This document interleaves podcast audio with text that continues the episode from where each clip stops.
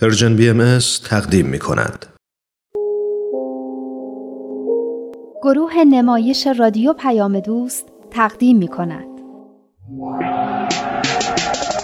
یاد گرفتم که من تقلید نکنم خرافاتی نباشم و تشبیه نکنم دوران شکوفایی خاطرات نگار کاری از امیر یزدانی نیز باید باشیم خوشبین. هرچند شدیم روونه زندان. هرچی که ما گفتیم من که بعد میگیم دنیا برابر باشه. دین باید مسابقه علم و عقل باشه. الان ما تو قرن بیست و یکیم همراهیم با عقل و تکنولوژی. دعواهای بابا و مامان مریم هممون رو نگران کرده بود. مریم خواهش کرده بود با هیچ کس دربارش حرف نزنیم. حتی با ندا و رادان. اما من مطمئن نبودم که این کار درستیه. شاید باید به ندا می‌گفتم. شاید ندا می‌تونست توی حل مشکل کمکمون کنه. اما نگاه خواهشامیز مریم وقتی گفت که نمی‌خواد آبروش بیشتر از این پیش ندا و رادان بره جلوی چشمم میومد و جلومو می‌گرفت. دو روز بدون اینکه خبر تازه‌ای بشه گذشت. از بابات خبری نشد؟ نه چه خبری؟ چه می‌دونم دیگه باهاش حرف نزدی؟ شاید عصبانیتش خوابیده باشه من دارم فکر می‌کنم چند روز دیگه که حلقه مطالعه مامان بابا هاست چیکار می‌تونیم بکنیم. من میگم بهتره به یکی بگیم. مامان مریم که می‌دونه اگه می‌خواست به بقیه مامان باباها می‌گفت مامانم میگه این دفعه نمیره حلقه مطالعه. میگه بابام فقط با اون لج کرده. اگه اون نره با بقیه کاری نداره. راستی مریم اون دفعه با بابات درباره مشاور خانواده حرف زدی؟ مشاور خانواده؟ آره امش پیشنهاد کرده بود که باباش بره پیش مشاور. یه نفره که نمیرن پیش مشاور خانواده دوتایی باید برن مامانش هم باید بره همون عید به بابام گفتم. گفت خونواده در کار نیست که بخواد بره پیش مشاور خونواده. گفت هر وقت مامانم راضی به آشتی شد اون وقت با هم میرن پیش مشاور. اگه به مامانت بگی چی؟ گفتم. اونم همینو گفت. گفت اصلا لزومی نداره. عجب قضیه پیچیده ای شده من میگم وقتی دو نفر از هم جدا شدن دیگه به هم نزدیک نمیشن. مثل این خطای متنافر تو هندسه که وقت قبلا همدیگه را قطع کرده باشن دیگه فقط از هم دور میشن. راست میگه اسمشون هم متنافره یعنی در حال نفرت از هم دیگه شما هم زیادی شلوغش نکنینا. فکر کنم شب چله گرفتن و حلقه مطالعه و اینا اصلا فکر خوبی نبود. خب چه می‌دونستیم؟ فکر کردیم تاثیر خوبی می‌ذاره. چه می‌دونستیم تازه اختلافاتشون بیشترم میشه؟ می‌دونین بعد چی کار می‌کردیم؟ بعد به دو تا جمع جداگونه دعوتشون می‌کردیم حالا اگه دیدگاهاشون بازتر نمی‌شد لاقل با هم دعواشون هم نمی‌شد خلاصه که حسابی اشتباه کردیم. ببخشین همش تقصیر من بود. من نباید یه همچین پیشنهاد بی خودی می‌دادم. فقط به خاطر این بود که می‌دیدم این جمعات چقدر برای خودم برای هممون خوب بوده. مامان و بابام هم از شور والدین خیلی راضین. درسته اما این جمع به درد حل مشکلات خانوادگی نمی‌خوره موندم آخر هفته که بابام می‌خواد بیاد دنبالم چیکار کنم. گفتم که دیگه خونش نمیرم. یعنی بعد رو حرفم وایسم؟ بابات بنده خدا که هنوز کاری نکرده که تو می‌خوای خونش نری. اتفاقا فرصت خوبیه که با مهربونی و زبون خوش یه کاری کنی که دست برداره و این قضیه رو دیگه ادامه نده. من نمی‌دونم آخه آدم وقتی می‌خواد دل کسی رو به دست بیاره باهاش دعوا می‌کنه و بهش زور میگه آخه محبت هم زورکی میشه به نظر من همه اینا رو یه جوری که بابات ناراحت نشه بهش بگو. بهش بفهمون که مامانت بیشتر محبتشو می‌خواد تا خونه و پولشو. خب دیگه بابام همینو بلد نیست. بلد نیست چطور محبت کنه. با منم همین طوریه. وقتی خیلی می‌خواد محبت کنه یه چیزی برام می‌خره. می‌دونید؟ تنها راهی که برای محبت کردن بلده اینه که پول خرج کنه. کاش می‌رفت پیش مشاور همین مشاور مدرسه‌مون هم خیلی چیزای جالبی درباره محبت کردن و انواع اقسام ابراز محبت می‌گفت ابراز محبت با نگاه، با حرکات، مثلا به پشت کسی زدن، با کلمات قشنگ، با لحن قشنگ، با کمک کردن و به فکر کسی بودن و خلاصه ترکیباتی از اینا. این چیزها رو مشاور می‌تونه بهش یاد بده. پیش مشاور که مطمئنم نمیره. بابا خود این مطالبی که توی گروه مطالعه می‌خونن درباره محبته. اون دفعه درباره زبون محبت بود و چقدر بحثشون رو من میشنیدم جالب بود. مریم حالا که بابات پیش مشاور نمیره بیا یه کاری بکنیم. بیا مستقیم با مامان ندا صحبت کنیم که درباره محبت و راه های ابراز محبت بیشتر تو جمعشون صحبت کنن. شاید بتونه کمکی بکنه. تو فکر می‌کنی باباش با این حرفایی که زده بازم حلقه مطالعه بره؟ مریم تو با بابات صحبت کن ببین اوضاع چطوریه. اگه قصد داره بازم بره اون وقت میریم با مامان ندا صحبت می‌کنیم که حواسش به این قضايا باشه. خوبه؟ ببینم چی میشه. یه وقت دیدی اصلا دنبالم هم نیومد. نگران نباش برات حتما دعا می‌کنیم باشه؟ هر روز صبح قبل از مدرسه برای مریم دعا کنیم خب؟ تو خودت هم دعا کن.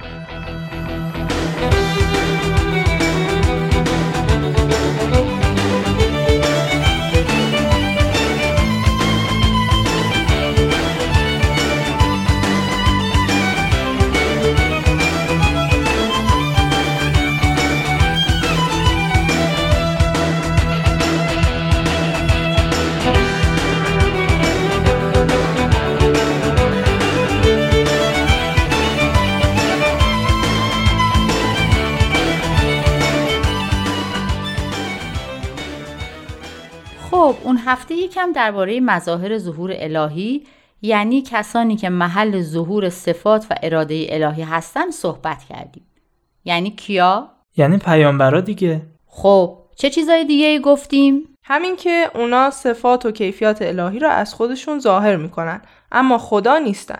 بدون کمک اونا نمی‌تونستیم خدا رو بشناسیم. صحیح و غلط رو هم نمی‌تونستیم تشخیص بدیم. اونا بودن که به بشر خوب و بد و یاد دادن. علتش هم این بود که منشأ آگاهیشون خداوند بود. بنابراین می‌دونستن چی درسته و اشتباه نمی‌کردن. آخرش هم این بود که اونا به اراده خودشونو برای نجات و تعلیم و تربیت بشر این همه رنج کشیدن. یه چیزی هم در مورد فداکاری گفتیم. یادتون هست؟ فداکاری یعنی چی؟ فداکاری یعنی یه چیز مهم رو فدای یه چیز مهمتر کردن. مثل موقعی که ما آسایش خودمون رو صرف کمک به دیگران می‌کنیم. آفرین. پس می‌تونیم بریم سر تمرین بعدی و ببینیم دیگه چی درباره مظاهر ظهور الهی یاد می‌گیریم. حالا از این دوتا جمله کدوم درسته؟ آنها با زور قلوب افراد انسانی را فتح کردند. آنها با قوه کلمت الله قلوب افراد انسانی را فتح کردند. کدوم درسته؟ به زور که نمیشه قلب کسی رو فتح کرد. اتفاقا ما هم دیروز بحث زیبایی داشتیم درباره اینکه با زور نمیشه دل کسی رو به دست آورد. یعنی می‌خوای بگی جمله اولی اشتباهه؟ پس جنگ های پیامبر چی؟ خب اون جنگا برای این بود که اهل مکه دشمنی می‌کردن. برای جلوگیری از کارای اونا بود. اما مردم حضرت محمد رو به خاطر این چیزا دوست نداشتن. راست میگه. آخه نمیشه بری یه جا رو فتح کنی بعد همه بگن آفرین که سرزمین ما رو گرفتی حالا ما دوستت داریم راست میگه قلب آدما با جنگ و زور فتح نمیشه خب اگه جمله اول درست نیست جمله دوم درسته که آنها با قوه کلمت الله قلوب افراد انسانی را فتح کردند. اون کلمت الله یعنی چی؟ این یکی که دیگه معلومه. کلمت الله یعنی کلمه خدا. آفرین یعنی کلمه خدا تعالیم الهی. پس چی بود که به قلب مردم راه پیدا می‌کرد؟ تعالیم الهی. مثلا در مورد حضرت محمد. پیام برابری و برادری یکتایی خداوند و تعالیمی مثل این بود که به دل مردم می نشست و به خاطرش حاضر می شدن حتی جون خودشون هم بدن. دو تا جمله بعدی رو ببینین که چقدر اشکولانه است. خب حالا که جلو جلو خوندی خودت از روش بخون. اولی عشق آنها به ما درست مانند عشق بین دو وجود انسانی است. دومی آنها خیلی بیشتر از آن که ما به یکدیگر یا حتی به خودمان عشق میورزیم عاشق ما هستند. خب معلومه جمله دومی چون اونا مثل آدمای عادی نیستن. خیلی جالبه ها. میگه اونا ما رو خیلی بیشتر از حتی خودمون دوست دارن. اینکه یکی آدم رو انقدر دوست داشته باشه حس خیلی خوبی داره. این همان به خاطر ما رنج کشیدن. به خاطر اینکه ما زندگی خوبی داشته باشیم. بد نیست این تمرینا رو هم انجام بدیم. صفحه ده رو بیارین. تمرین شماره یک. رادا جون شما بخون. ما بیشتر چیزها رو به تدریج یاد می‌گیریم و آنچه طی یک مرحله از زندگیمان یاد می‌گیریم به ما کمک می‌کند بعدا وظایف پیچیده تری را انجام دهیم. به فهرست تعدادی از مهارت‌هایی که در زمان کودکی یاد گرفته اید در ستون چپ نگاه کنید و آنها را به کارهای دشوارتری که در ستون سمت راست فهرست شده اند وصل کنید.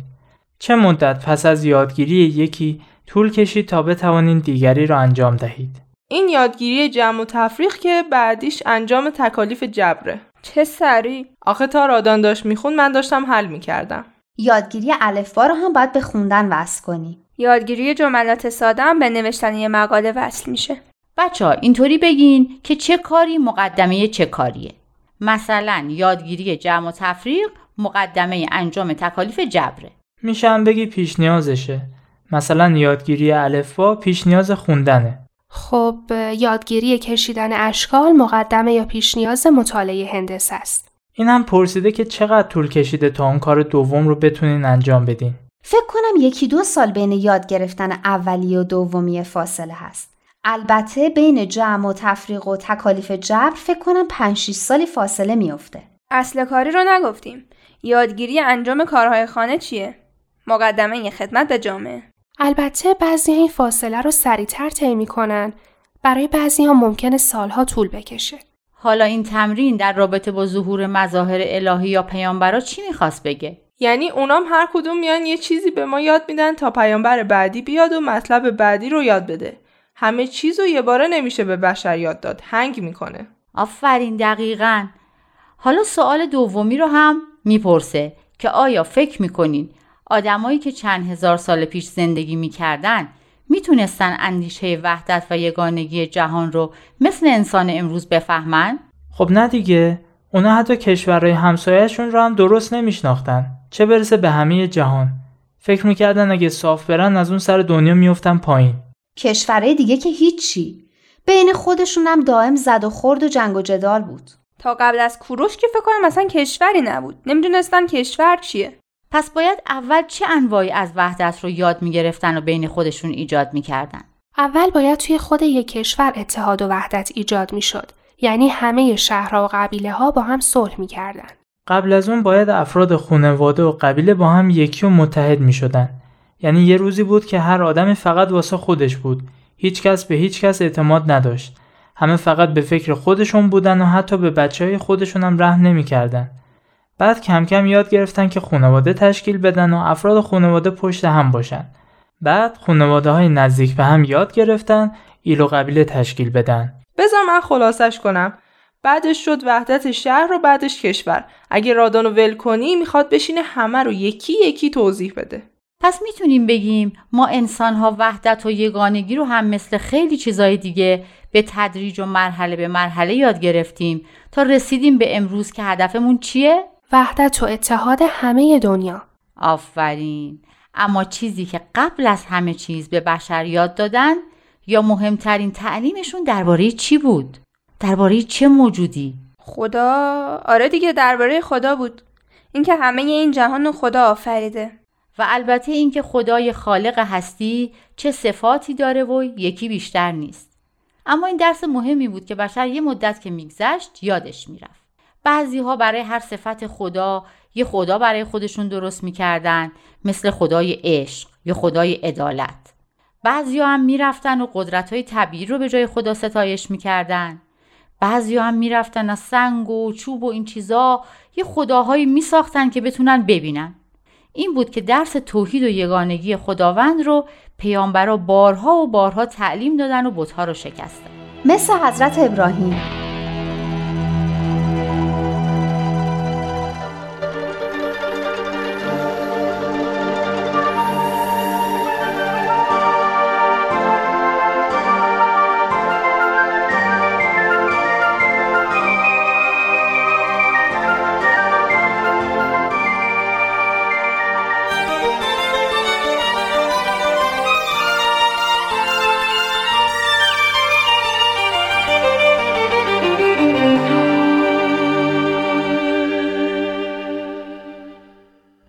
از چیزایی که توی بیانیه دین الهی یکی است بهش اشاره شده بود تقلید بود. حالا بیاین روی این مفهوم دقیق تر بشیم و ببینیم تقلید اساسا چیه و خوبه که تقلید بکنیم یا نکنیم. صفحه 13 رو بیارین تمرین یک. خب اینجا که میگه تقلید بدون تفکر چیز خوبی نیست از اولش بخون توضیح خوبی درباره تقلید میده. ما چیزهای معینی را با مشاهده و دنبال کردن اقدامات فردی که داناست یاد می‌گیریم. اما تقلید بدون تفکر چیز خوبی نیست. مظاهر ظهور الهی به ما تعلیم می‌دهند که از خرد خود استفاده کنیم و کورکورانه از رسوم و سنن معمول میان مردم پیروی نکنیم. خب تا اینجا مطلب روشنه؟ میگه ما بعضی کارا رو با تقلید از دیگران یاد می‌گیریم. اما اولا که این کار رو نباید بدون تفکر انجام بدیم دوما اون آدمی که ازش تقلید می‌کنیم باید خودش آدم دانایی باشه. اینم هست که آداب و سنن مردم رو ندونسته و کورکورانه تقلید نکنیم و از عقل خودمون هم استفاده کنیم. آفرین. پس تقلید یه راهی برای یادگیریه. اما به شرطی که کورکورانه و ندونسته نباشه و از افراد دانا باشه. حالا تمرین ازمون می‌خواد مشخص کنیم از این مواردی که گفته کدومش یادگیریه کدومش تقلید کورکورانه. نگار جون تو بخون. اولیش اینه با رونویسی یک سرمشق خوب تمرین خوشنویسی انجام می دهیم. این چیه؟ این یادگیریه. برای اینکه قبلا دربارش فکر کردیم و خواستیم که خوشنویسی رو یاد بگیریم. اون وقت از روی خط کسی که خودش استاده نوشتیم. آره دیگه. نمیشه بگی این تقلید کورکورانه است. حالا دومی. بدون رعایت اعتدال مطابق مد روز لباس بپوشیم. می‌دونم جوابش تقلید کورکورانه است اما نمی‌فهمم چه فرقی با خوشنویسی داره. اونجا از خط یکی تقلید می‌کنیم اینجا از طرز لباس پوشیدن کسی. اما طرز لباس پوشیدن یه چیز شخصیه. هر کسی به نظر من باید سبک و استایل خودش رو داشته باشه. راست میگه به هر کسی یه جور لباسی میاد. من که همیشه بلوز شلوار میپوشم. احساس می‌کنم دامن به هم نمیاد. عین مامانا میشم. اصلا لباس باید مطابق سن و سال و هیکل آدم باشه. بعضی لباس آدم رو زیادی چاق یا زیادی لاغر می‌کنه. به نظرم خیلی مسخر است که فقط به خاطر اینکه مد و بقیه میپوشن آدم بره یه لباسی که بهش نمیاد بپوشه. خب غیر از سن و سال و هیکل دیگه چی تو انتخاب لباس مهمه؟ اینکه متناسب با جای باشه که لباس رو می‌خوایم اونجا بپوشیم. مثلا محیط مدرسه یا محیط کار یه نوع لباس می‌خواد مهمونی و عروسی یه لباس دیگه. فرهنگم خیلی مهمه. من خودم لباسهای محلی ایرونی رو خیلی دوست دارم. خیلی رنگی رنگی و شادن اما خب البته اینا رو هم نمیشه همه جا پوشید لباسایی که خیلی باز یا نازک یا کوتاه باشن و هم من دوست ندارم من حرف مامانم رو قبول دارم که میگه لباس باید متانت و وقار دختر رو نشون بده یا حالا پسر فرقی نمی‌کنه. رادان اینو گفت که تو هم حواست باشه. حالا اگه همه اینا رو در نظر گرفتیم اما یه مجله مد رو هم ورق زدیم که ببینیم از چی خوشمون میاد چی؟ آهان این دیگه تقلید نیست چون بدون تفکر نیست. خودمون انتخاب می‌کنیم. اونم با فکر. آفرین. همه موافقن؟ بریم سر بعدی؟ نه. اول بذارین من آلوچه هایی که از باغ کارخونه کندم بیارم بخوریم بعد. انسانی رو وحدت بدیم. همه اصول دین ها رو هدف بدیم. با یه دنیای متحد طرف بشیم. همه حرفمون یکیه. حق یکیه. خدا بند بشناس و فرق تو با دینت. اشکاف ببین عقل تو چی میگه. مهمین دین توی